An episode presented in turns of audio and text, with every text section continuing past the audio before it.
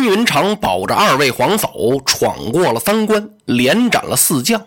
他来到了荥阳，荥阳太守王直啊设了一计，他要火烧馆驿，害死云长。王直派他手下的从事胡班领着些个人啊，在这馆驿周围堆满了柴草，只等三更时分，一把大火就起来了。可是这个胡班呢，他久仰云长的大名，说关羽关云长汉寿亭侯，斩过颜良，诛过文丑，此人忠勇无双。哎呀，他是个什么模样的人呢？真可惜，我没见过。今儿个我要是把这火点起来呀，等烧死云长之后。我想再见见这位将军什么模样，我都辨认不出来了。那是不是在放火之前，我先看看这个人呢？胡班想到这儿，他悄悄地溜进了馆驿，他就问这一族：“哎，我说啊，哎呦，胡老爷，嗯。”胡班冲他摆摆手：“别提名道姓的。我来问你，你知道关云长将军在哪儿呢吗？”这一族一听笑了：“哈，您问汉寿亭侯关将军呢？啊，对呀，正在厅房看书呢。”哦，胡班心里头在想：好厉害呀！听说此位将军保护皇嫂一路上是夺关斩将，这么劳乏，天都这么晚了还没睡，还看书呢。我去见见。这一族一听啊，那我领着您去得了。去去去！胡班一摆手，不行，怎么你领着我干嘛呀？你以为我大模大样的去见见这云长将军呢？人家根本不能见我，我只是悄悄的、偷偷的看一眼就得了。这一族这才明白。胡班蹑足千踪，就奔上房来了。他来到上房的跟前，这么一看，屋里头啊，灯挺亮啊，真没睡。他不敢到门口那儿去看。胡班顺着这个明柱一转，就溜到了窗根下，来到窗台这俩手一扶这窗台，扒着这窗缝子往里头这么一看呢，哎呀，使胡班十分惊讶呀。他看见什么了？只见那桌案后边坐着一员大将，面如重枣，卧眉凤目。五柳长髯，右手啊托着一本书，左手拢着胡须，正那聚精会神的看书呢。这员大将啊，左臂上缠着一块绸子，因为那是箭伤啊。胡班这么一看，他还真没见过这么威风的将军。他看这位将军坐在那儿，就像一尊玉雕的神像一样。要是巧笔丹青的画家呀，恐怕都难以画出这幅庄重英武的神态。感情这关云长这么威武啊！这哪儿是一员战将啊？这是一个神人呐！胡班这心里话呀，他嚷嚷出来了。云长将军正在看书，他一听，嗯，门外有人说话，何人在外面讲话？啊啊，是我！胡班说完了，后悔了，我怎么搭茬了呢？我是来放火的呀！我跑吧，不行，我要一跑，这将军非追出来不可，我不能让他出门啊！追出来一会儿，我怎么放火呀？我得把这位将军稳住。进来回话，叫他进去呢。啊，是胡班一挑帘子从外边进来了，进来他就跪那儿了。哈，君侯在上。胡班这厢有礼。关云长这么一听，什么胡班？哎，我见过老人胡华，我在他家投过宿啊。胡华让我给他儿子捎一封书信到荥阳。哦，对，是这儿。云长想到这儿，他乐了。他把春秋往桌子上面这么一放，哈哈，你就是胡班呐。啊！噗！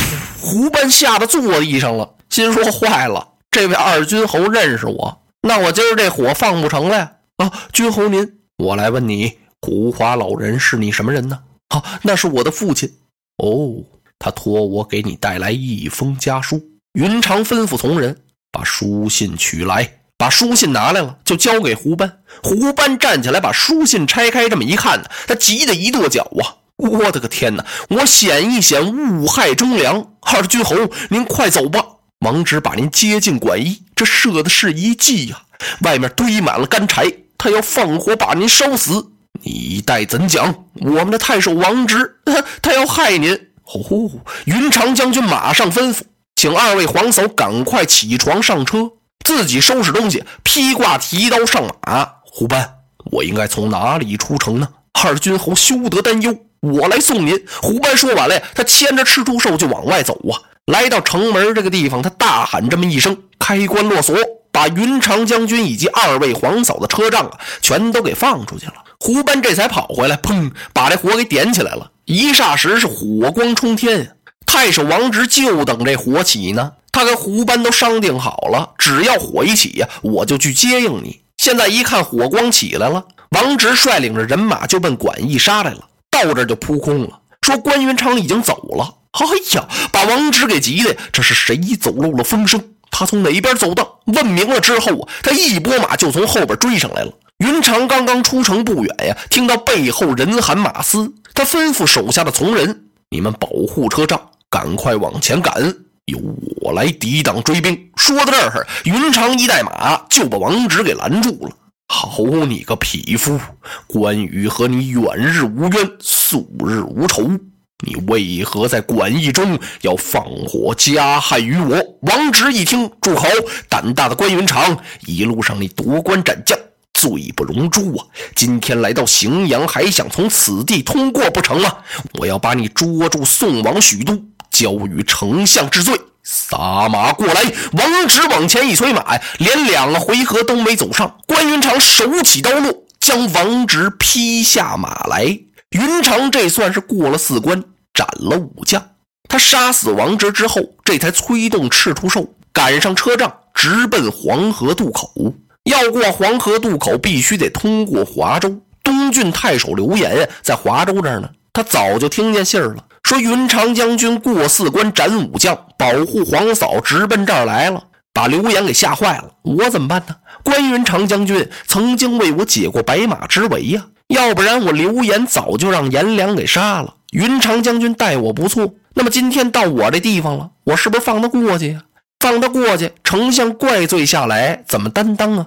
因为关云长将军不是这么逍遥自在的走来了，他是把所有的关口都给冲过来了，而且把守关的主将都给宰了，这不行啊！云长将军他闯了祸了呀，他有罪。我不放他过去，我不放他过去，我也打不过他呀。刘岩正在这犯嘀咕呢，探马来了啊！报，刘岩就怕这一报，哈哈哈！报上来，关云长将军保护二位皇嫂来到华州界口，哈！再探，刘岩把探报打发走了，自己想了想，云长将军已经来了，怎么着我也得出去接一接呀。吩咐人哈来呀！你们随我前往迎接汉寿亭侯。他刀也没拿，枪也没带呀，率领着几十个从人接出来有二十多里路。一看云长将军到了，刘岩赶快在马上拱手：“二将军别来无恙。”关云长一带马，吁，他认识刘岩。刘太守，我由打许都辞别丞相，奔河北寻兄，现在来到华州，我要到黄河渡口去。你赶快给我准备些船只，我好渡过黄河。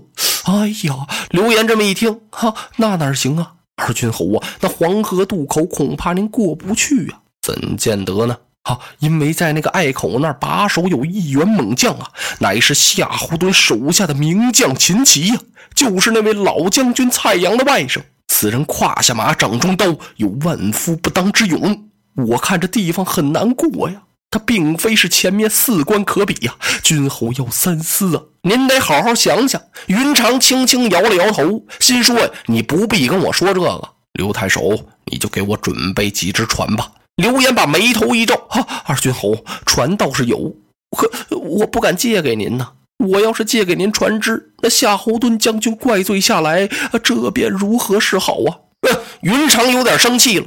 关某曾为你解过白马之围。难道说你忘怀了不成？那要没有人家关羽、关云长啊，你刘岩那脑袋早就没了。刘岩听明白了，那个我我未忘君侯之恩，所以我在这解劝您几句。您是不是能在我这华州这儿休息几日，再从别的地方渡河呀？休得啰嗦！云长一摆手，那意思你给我滚吧。这个人成不了什么大气候，你看你吓那样。刘岩一看，哈哈，滚呐，滚就滚吧。他一拨马呀，哇，跑了。云长将军一看刘岩走了，只能自己催动车仗，是直奔黄河渡口。落花葬黄冢，花蝶各西东。千年之后的我，重复着相同的梦。恍惚中。